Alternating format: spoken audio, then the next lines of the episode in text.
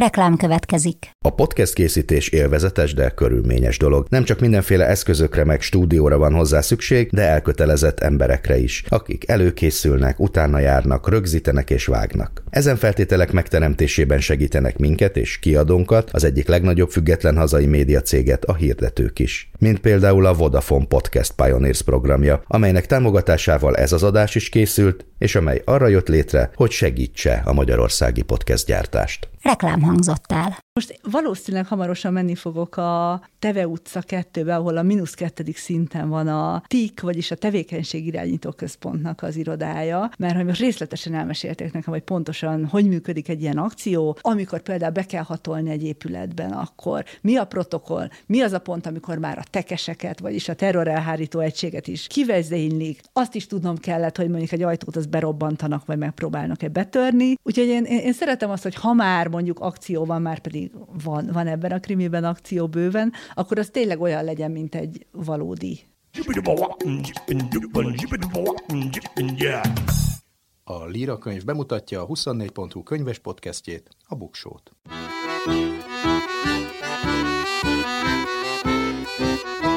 Ez itt a Buksó, olvasásról, könyvekről, mindenféle jóról. Én Nyári Krisztián vagyok.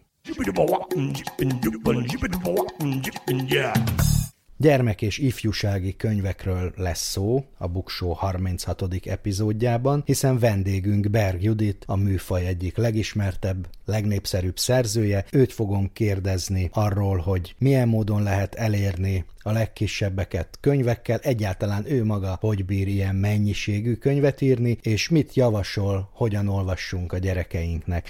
Ilyen módon válogattam tulajdonképpen az ő tanácsai alapján 9 és 12 év közötti gyerekeknek a mai top 10 könyvajánlóba, a 100 év magány rovatban pedig könyvklubokról, olvasási kihívásokról lesz szó, hogy a felnőttek is tudjanak válogatni. Száz év magány. Számok a sorok között, érdekes adatok a könyvek világából. Gyakran kérdezik tőlem, hogy milyen könyvet olvassanak, ajánljak könyveket, hiszen végül is erre jött létre ez az egész podcast, illetve hogy különböző érdeklődési köröknek, korosztályoknak hol lehet könyveket találni. Most a világban rengeteg könyvklub működik, vagy olyan olvasási kihívás, amelynek pont az a célja, hogy különböző témákban könyveket ajánljon, ezek közül szedtem össze a legnépszerűbbeket. Nemzetközi szinten talán a legrégebbi, meg valószínűleg az egyik legnépszerűbb is Ofra Winfrey-nek az Ofra's Book Club nevű kezdeményezése, ami már igen régen, 1996-ban elindult. Amerika kedvenc talk show műsorvezetője eredetileg csak a tévéműsorán keresztül ajánlott könyveket, körülbelül egy évtizede ez átalakult, és az online jelenlét került előtérbe. A legfrissebb tízes listát például Rebecca Miller Totál című regénye vezeti, de van rajta ismerebb terjesztőkönyv az állatok érzelmeiről, és verses kötet is, tehát érdemes követni, természetesen angol nyelven. Ugyancsak angol nyelven ajánl könyvek könyveket Reese Witherspoon könyvklubja, a Reese Books Club, Hello Sunshine a neve, amely főleg az Instagramon és a Facebookon aktív, havonta egy könyvet válasz ki közös olvasmánynak. Ezekhez hasonlóan interjúkat is készít a szerzőkkel, továbbá a szervező könyvekkel, olvasással kapcsolatos videókat, cikkeket is megosztanak, elég sok embert elérnek, és megfilmesítésre érdemes regényeket is ajánlanak. Ők javasolták például Dilla Owens, ahol a Folyamirákok énekelnek című regényének megfilmesítését. Ezt pár hete mutatták be a mozikban, úgyhogy elég hatékony ez a társaság. A harmadik ilyen nagy könyvklub az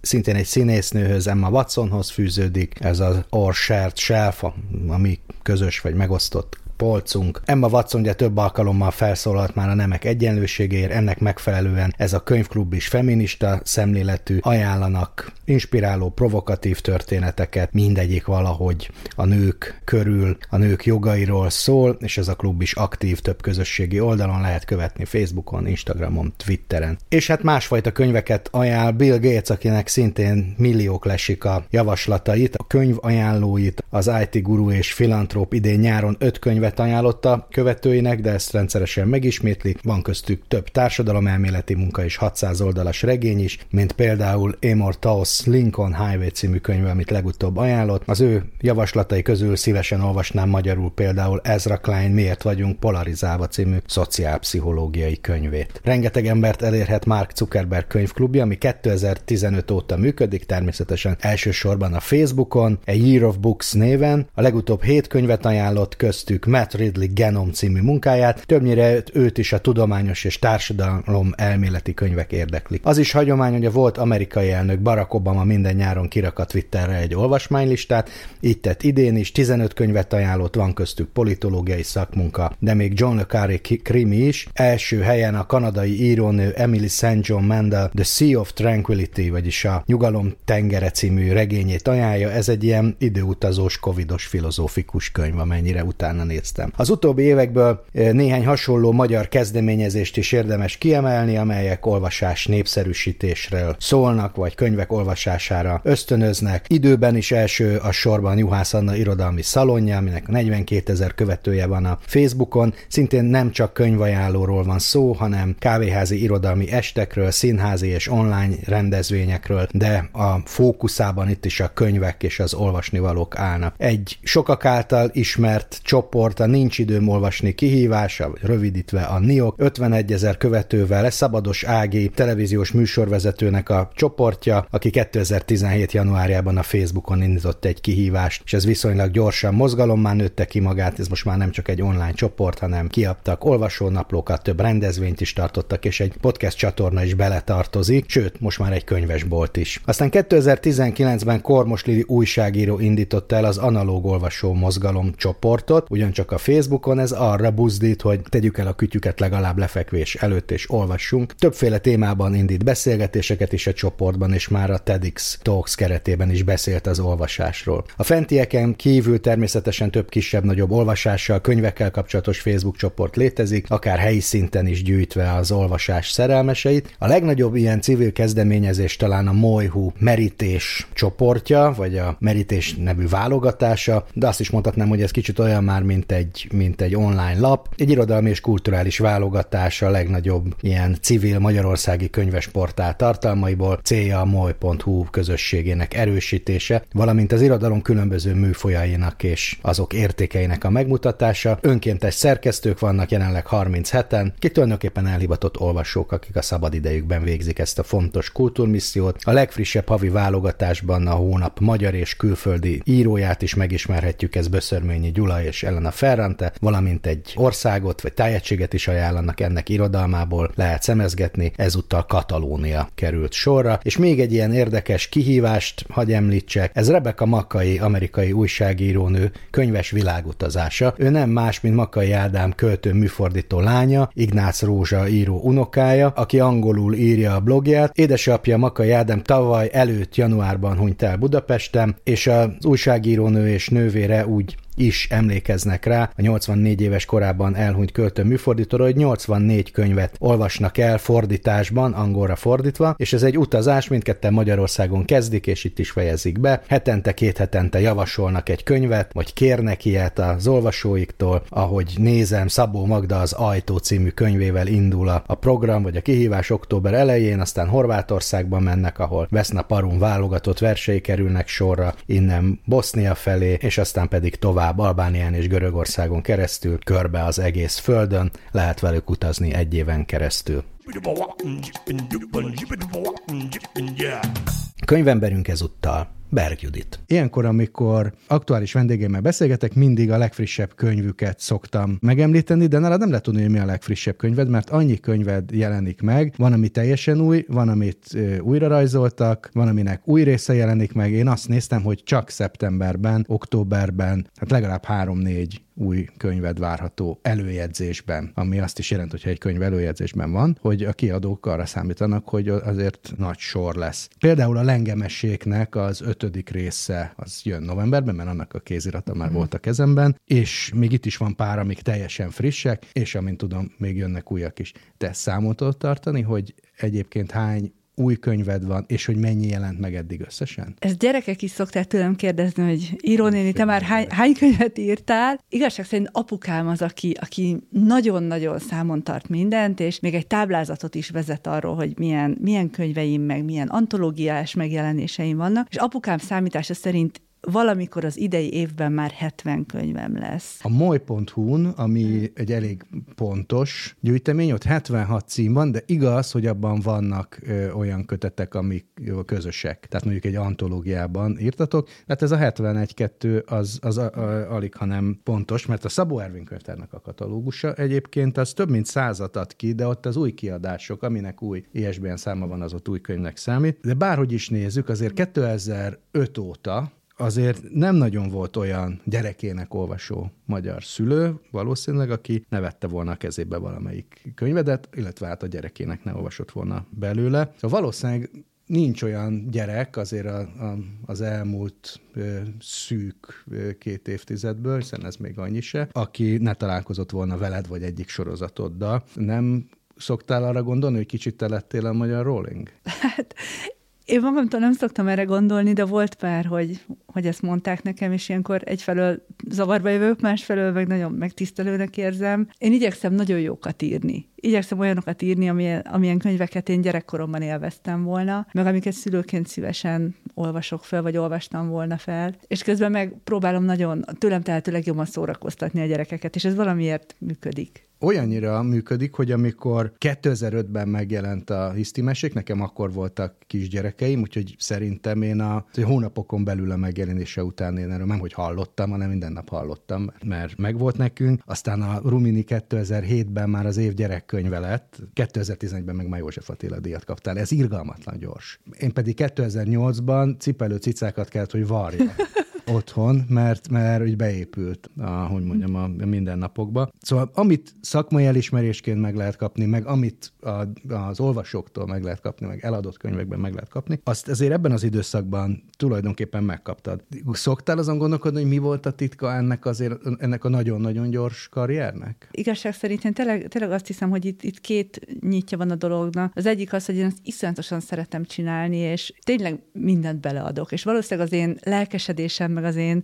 én belső örömöm, amit írás közben érzek, ez, ez át süt a szövegen. A másik pedig, hogy ugye közben nekem van négy gyerekem, akik ugye most már viszonylag nagyocskák, de amikor elkezdtem írni, akkor, akkor picik voltak, sőt, akkor még akkor az első könyvem megjelenés, akkor még csak hárman voltak, és hát pici gyerekek mellett írni az egy nagyon-nagyon nehéz dolog. Elképesztően zsonglőrködni kell az idővel, mindig mindent ki kell pontosan számolni, centizgetni, és éppen ezért nekem annyira nehéz volt megteremteni az időt arra, hogy írjak, miközben minden vágyam az volt, hogy írhassak, hogy amikor oda jutottam, hogy most végre ott van az a másfél óra, amikor alszanak a gyerekek, akkor engem már semmi más nem érdekel, csak a lényeg, csak hogy azt írjam, ami a legfontosabb. Tehát nem volt időm ábrándozni, jelzőket halmozni, túlságosan szétcizellálni a gondolataimat, vagy nagyon művészkedni, hanem arra volt csak időm, hogy amit tényleg fontosnak érzek, azt ezt úgy kell kezdeni, egyik kezeddel kavartad a tejbegrízt, a másikkal vasaltál, és a fejedben meggondolkodtál, hogy mit fogsz egy óra múlva le, le tudsz ülni, írni? Hát azt leszámítva, hogy, hogy nem vasalok, tehát hogy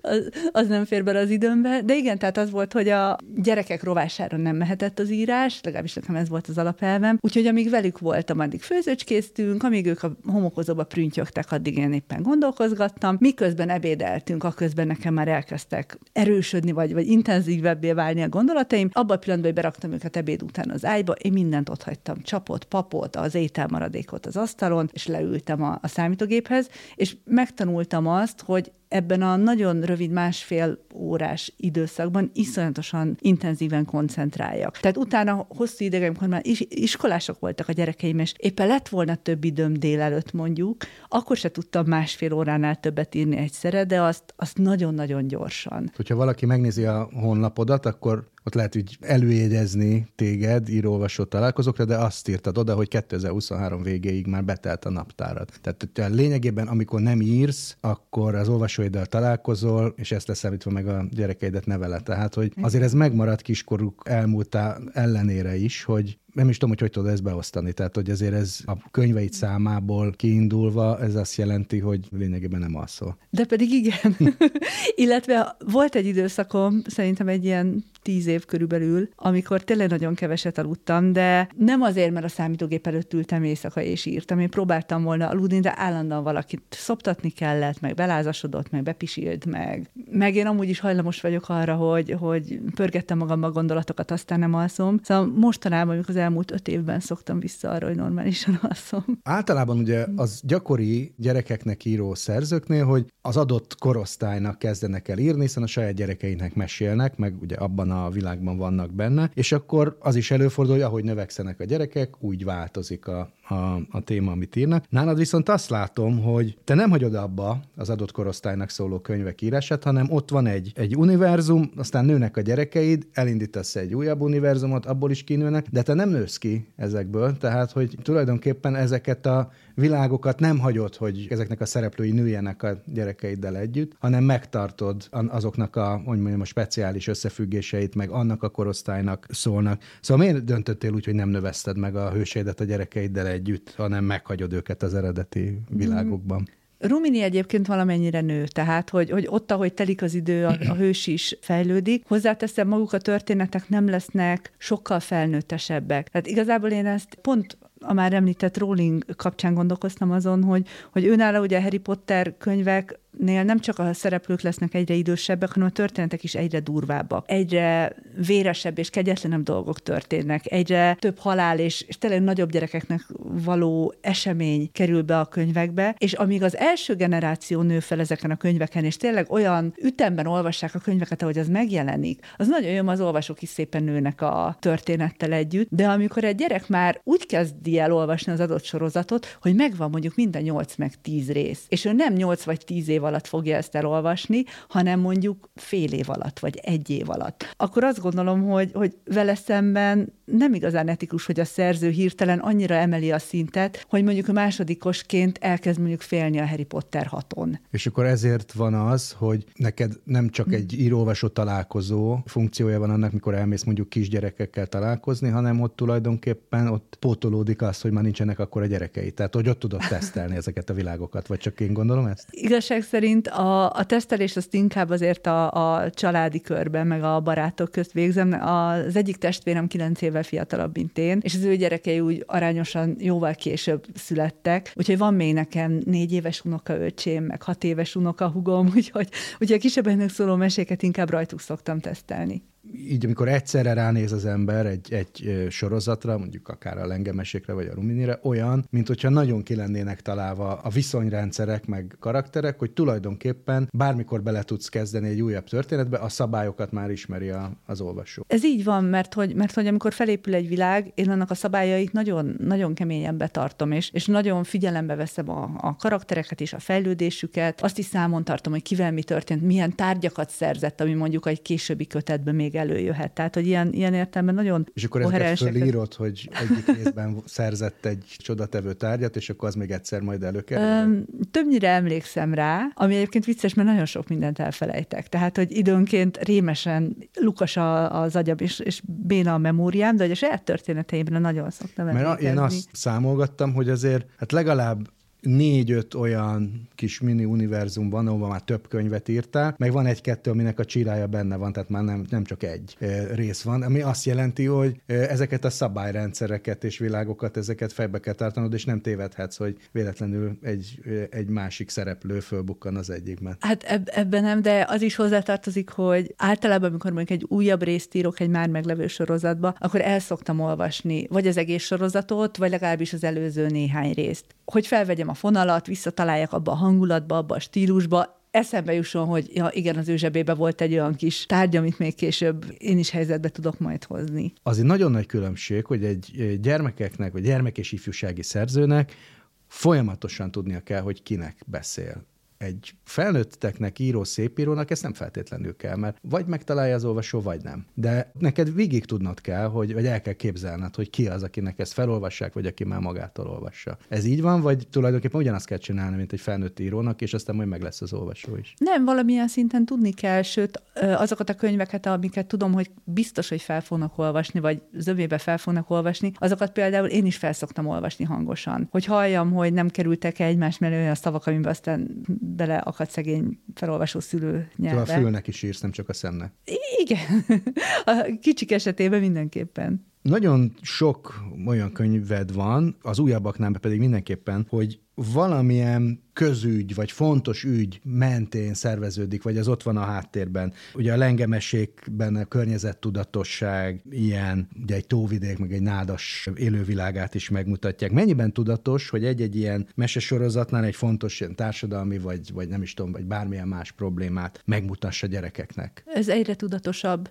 Itt is a, a pályám kezdetén teljesen ösztönösen nyúltam hozzá mondjuk esetleg érzékenyebb témákhoz, vagy, vagy olyan, olyan gondolatokhoz, amik amikről aztán lehet beszélgetni, de most azt hiszem, hogy ezt, ezt tényleg nagyon tudatosan építem. És mondjuk a lengemeséknél, amikor a környezetvédelemmel kapcsolatos mindenféle ötleteimet belerakom, akkor ott van a másik fő motivum, hogy, hogy ugye egy két fiktív népcsoport is jelen van a, a valódi náttengerben, a, a lengék és a harácsok, akik négy teljes köteten át halálos ellenségek voltak. És eleinte boldogan el voltam azzal, hogy ők utálják egymást, és akkor hogyan harcolunk egymás ellen, és aztán szép lassan evidensé vált számomra, hogy meg kell ismerniük egymást, kapcsolódniuk kell egymáshoz. Kell találni barátokat a másik népbe, vagy egyszerűen csak kell, hogy legyen egy olyan helyzet, amikor a másik népből valaki bajba kerül, és akkor tulajdonképpen a bennünk levő jó szívűség okán így is úgy is segíteni fogunk neki, és onnantól kezdve segítünk neki, közelebb kerülünk ahhoz, hogy megismerjük őt, elfogadjuk őt, tehát például engemeséket én nagyon erősen viszem a tolerancia irányába. De nem tartasz attól, hogy akkor az az alapszituáció hiányozni fog, hogy vannak a jók és vannak a rosszak. A olvasó, vagy hát a, a, a kisgyerek, akihez ez végső soron eljut, az akkor azt gondolhatja, hogy tulajdonképpen minden egy kicsit relatív. Hát egyfelől minden egy kicsit re- relatív, tehát ez nem is baj, hogy ezt gondolják, mert olyan nincs, hogy minden fekete-fehér és, és vagy jó, vagy rossz. A rosszaknak is megvannak azok az indítékaik, amik tulajdonképpen érthetőek. Tehát az, hogy a harácsok azért fosztogatnak, mert nincs mit enniük, megértem őket, hiszen én is valamilyen módon ennivalót akarnék szerezni a gyerekeimnek. Az egy másik dolog, hogy meg kell őket tanítani, hogy hogy, tud, hogy tudják művelni a földeiket, vagy hogy, hogy tudnak élelemhez jutni rablás nélkül, és onnantól kezdve nem lesznek ilyen gonoszak. De mint azt tudjuk a nagy világból is, hogy, hogy újabb és újabb ellenség, meg újabb és újabb rosszak mindig vannak. Tehát itt a lengemeségben is aztán a harácsokkal ugyan szövetséget kötnek, de előkerülnek a szomszédos tóból a vízipatkányok, akik területet akarnak foglalni. Pont ez a sorozat, ugye eredetileg négy évszak, négy rész így íródott, és most aztán novemberben megjelenik az ötödik. Most kitaláltál egy újabb évszakot? Jó a kérdés. A főszereplő kis lenge fiúcskának, Füttyös Vilkónak, akit nagyon sok gyerek szeret, meg sokan azonosulnak vele. Vilkó útra kell, ezért ezt mondjuk egy ez a cím. Ez lesz a cím, hogy Vilkó útra kell. Vilkónak nincsen apukája. A legelső kötet elején kiderül, hogy volt neki egy nagyon híres őrző édesapja, aki egyszer eltűnt. Többször is esik utalás a négy kötetben arra, hogy hát senki se tudja, mi történt vele, valamilyen harácsok elleni bevetésen talán találatot kapott, de nem lehet tudni, hogy meghalt, vagy fog, fogságba esett, stb. És most azt gondoltam, hogy vegyünk egy nagy levegőt. Iszonyatosan sok gyerektől kaptam levelet, hogy Judit néni, mi van a Vilko apukájában, mert ez így nem jó hogy hadd tudjuk meg. És arra gondoltam, hogy ez most egy nagyon jó alkalom, hogy egy új évszakot találjak ki. És Vilko nyomra bukkan, és megtudja, hogy az apukája jó eséllyel nem halt meg, hanem Afrikába került. Úgyhogy most egy újabb három kötetet tervezek, amikor Vilko elmegy Afrikába, bejár. De már nem az évszakok. De már nem az évszakok, hanem, hanem az utazás. Egyrészt lesz egy, egy odaút, nagyon sok izgalommal, lesz egy keresés Afrika szívében, és találkozás az édesapjával. Most ezzel lelőttem a poén, de azért azt hiszem mindenki sejtette, hogy megfogja. viták vannak, hogy lehet-e az irodalomban spoilerezni, és nem most bebizonyítottad, hogy lehet. Lehet, azt hiszem, hogy, hogy ezen a szinten talán még lehet, és akkor úgy tervezem, hogy lesz egy harmadik kötet, amikor apukájával együtt vissza visszatérnek. Ugye ez a, a, az eredeti lengemesség, az a nagyobb acskovodásoknak készült, de talán ez az egyetlen olyan kis univerzumod, amit megismételtél, vagy meg, megkettőztél, és van egy egészen piciknek szóló része. Itt tulajdonképpen eltértél a saját szabályaitól, mert, mert minden más, az bizonyos korosztálynak készül, ezt meg kibővítetted lefelé, ezt miért? Részben azért, mert a lengemeségből készült rajzfilm, ami olyan elképesztően gyönyörű, hogy adta magát, vagy legalábbis én bennem volt egy vágy, hogy valahogy ezeket a rajzokat még tovább lehessen fejleszteni. Másfelől rengeteg lengemesét olvasó családban van kistesó. És rendszeresen jöttek a családok, hogy igen, olvasnánk a nagyok, nagynak a, a lengéket, de a két éves ott mászkál, és nem lehetne esetleg legalább egy színező, vagy valami, valami lapozó? Úgyhogy tulajdonképpen itt megint csak a Jó, hogy te elfogadsz ilyen közönség felkérést? Ö,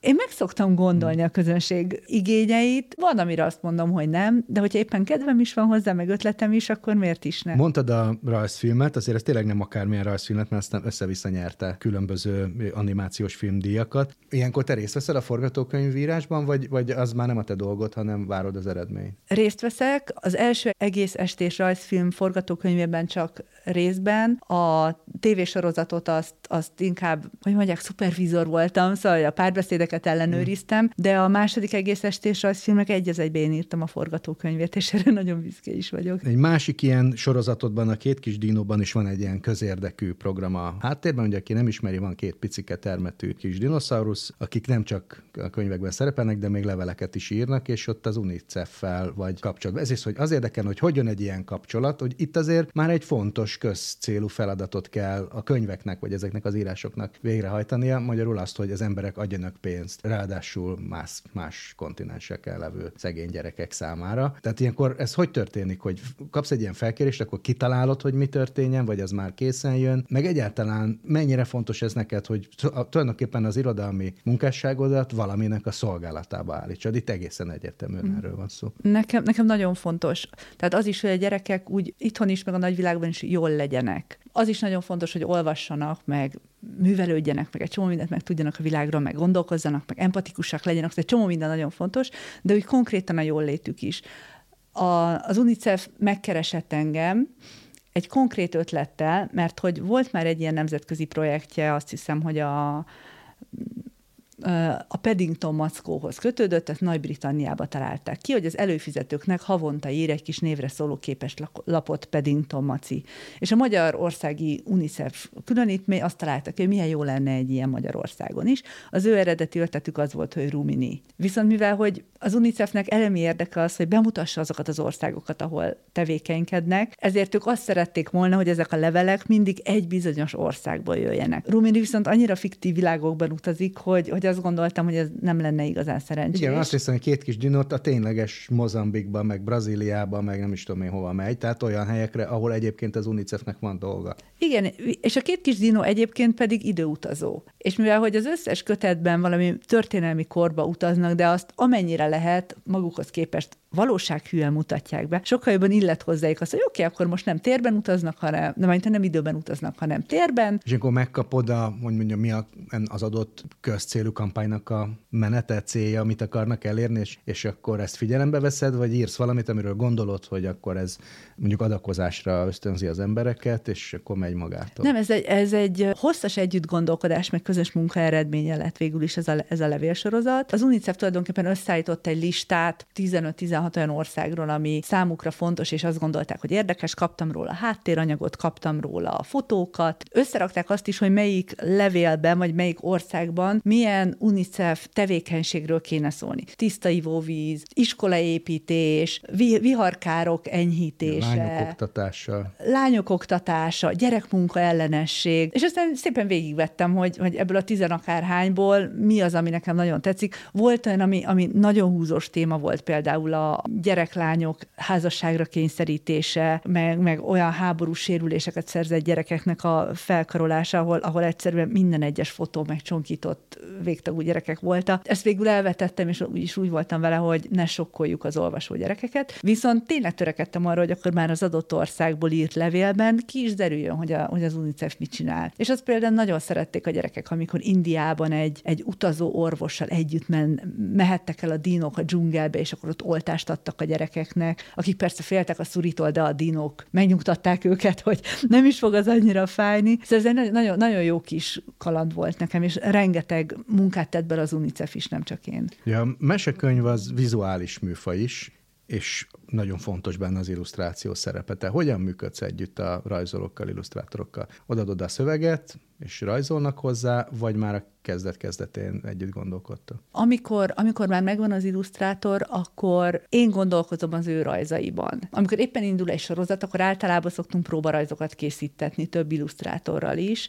és akkor a kiadóval közösen választjuk. Meg gondolom, amikor írod, legyen. akkor már ké- eh, látsz magad előtt egy karaktert, főleg aki nem ember. Tehát, mint a Rumini, azért elképzelted, hogy az milyen egész. Igen, és ilyen, ilyen értelemben ez nehéz, mert az illusztrátor sose pontosan azt rajzolja, amit az ember elképzel. És ez, ez részemről is azért sok kompromisszumot igényel, mert előfordul, hogy az illusztrátor készít valami gyönyörű rajzot, csak az nem úgy néz ki, mint ami ennek én elképzeltem. Éppen ezért most már ezt is megtanultam, hogyha valami nekem nagyon fontos, azt le kell írni a szövegben. Tehát, hogyha nem szeretném, hogy szőkehajú tündérlány legyen, akkor igenis oda kell írni, hogy egyenes fekete haja volt, és akkor az illusztrátor mm. valamilyen szinten keretek közé van szorítva. Másfelől viszont, hogyha az illusztrátor megalkot egy jó képi világot, akkor én azt magamévá teszem, és utána a fejembe levő karakterek módosulnak az illusztrációk alapján. Hm. Na akkor most például a Rumininél melyik képet képzeled el? Mert ugye ott két fajta illusztráció van, erről beszéljünk egy kicsit. A honlapodon részletesen leírod, hogy miért, de ezt a hallgatók nem feltétlenül olvasták. Igen, tehát az eredeti illusztrációk, amiket Kálmán annak készített, egereknek ábrázolják Ruminiéket nagyon helyesen, hiszen ők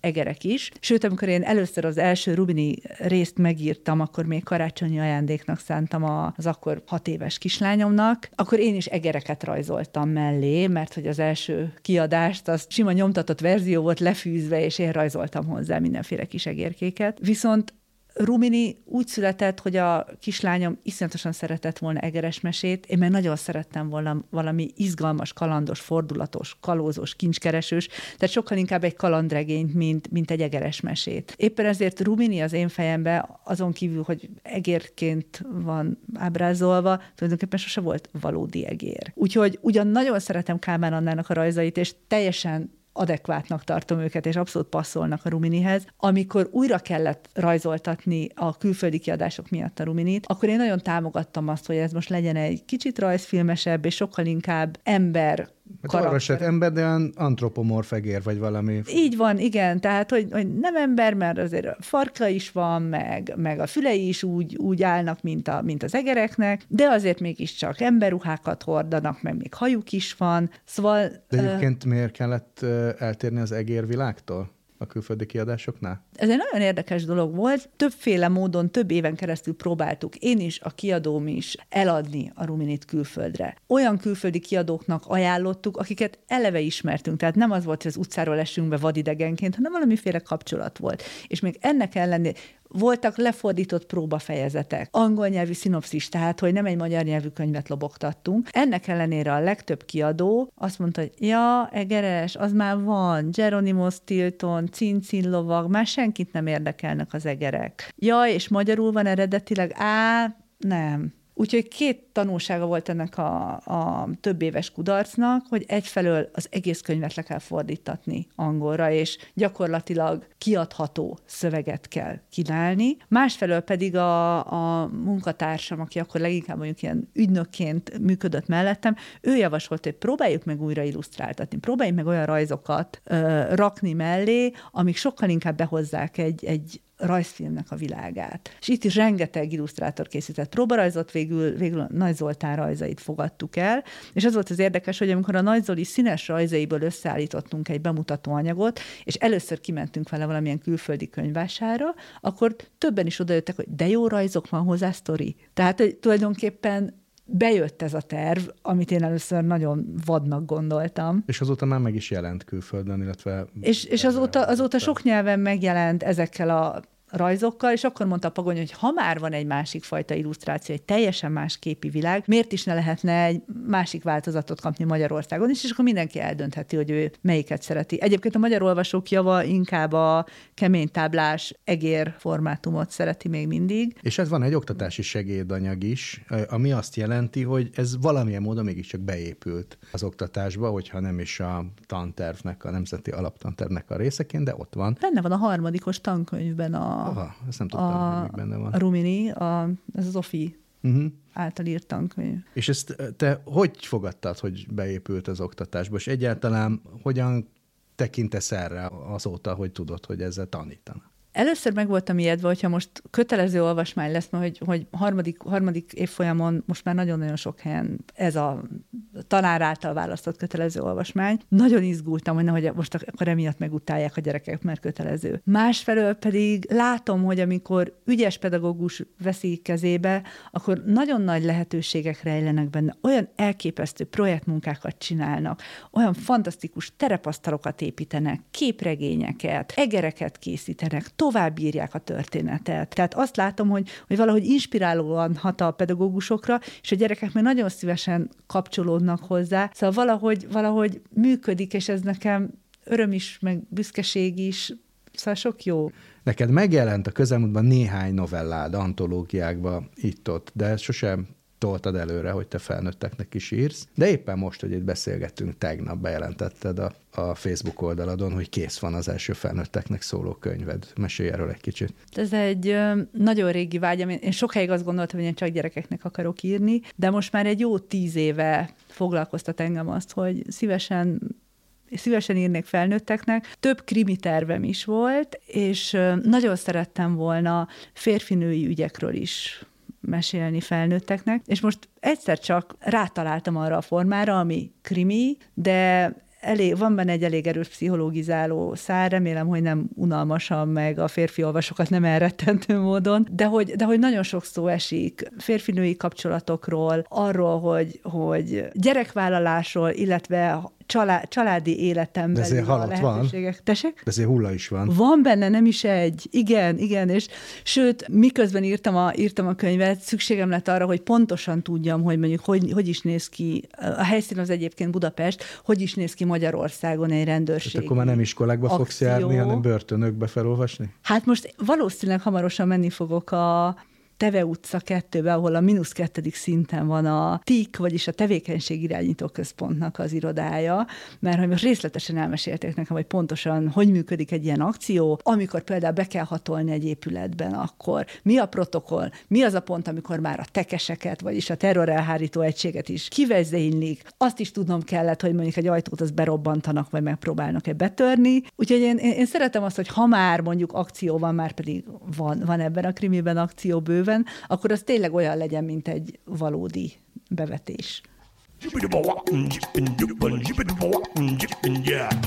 Top 10 egy polsznyi jó könyv. A Top 10 rovatban 9 és 12 év közötti olvasóknak ajánlok könyveket, ezúttal vendégemnek Berg Juditnak a könyv ajánlója volt segítségemre, aki a honlapján akkurátusan összegyűjtötte korosztályonként milyen könyveket ajánl, én pedig tovább válogattam belőle elsősorban azon az alapon, hogy mi az, ami megvehető most is a könyvesboltokban, és plusz három remek könyvet ajánlok még emellé. Akkor először nézzük Berg Judit könyv ajánlójából a válogatást ABC sorrendben. Első helyen Boldizsár Ildikó Amália álmai mesék a világ legszomorúbb boszorkányáról, utoljára a magvető adta ki 2021-ben. Ez inkább nagyoknak, vagy akár felnőtteknek való mesék, de 10 és 12 év között is boldogan lehet olvasni Amáliáról, a világ legszomorúbb boszorkányáról. Nagyon jó alap ahhoz, hogy közös élményé váljon szülő és gyermek között. Szintén egy magvetős könyvet dob ki az ABC során második helyen Darvasi László Trapiti. Ez is egy sorozat, de itt egy könyvet veszünk ki belőle, utoljára 2020 2020-ban jelent meg, azt írja róla Berg Judit, hogy hihetetlen könyv, de tényleg mese, kaland, fondorlat, varázslat, régi krónikában megbújó ősi rejtély, mind van benne, mesekedvelő felnőtteknek is ajánlom, ezt én is meg tudom erősíteni. Tonke Drakt levél a királynak, Kolibri adta ki 2017-ben, de kapható. Mindenki azt állítja, hogy az ebből készült filmsorozat köszönő viszonyban sincs a könyvvel, ezt Berg Judit nem tudja megmondani, mert ő csak a könyvet olvasta, de szerinte kitörölhetetlen nyomot hagy, és mindenkinek ajánlja, úgyhogy a nyomában én is így teszek leszek. Következő egy szerzőpáros Erik Elfman és Neil Schusterman Edison csapdája. Pagony adta ki 2015-ben, ez egy három részes trilógia, mégpedig az Accelerátus trilógia sorozat első kötete. Pontosabban a második, az első a Tesla padlása volt, és hát ki lehet találni, hogyha Edison, Tesla és Stephen Hawking körül forog a történet, akkor kiknek érdemes kézbe venni, vagy kinek a szülei vegyék meg. A következő is egy szerzőpáros Komját István Dóka Péter betyárvilág történetek zsiványokról, pandúrokról, a Móra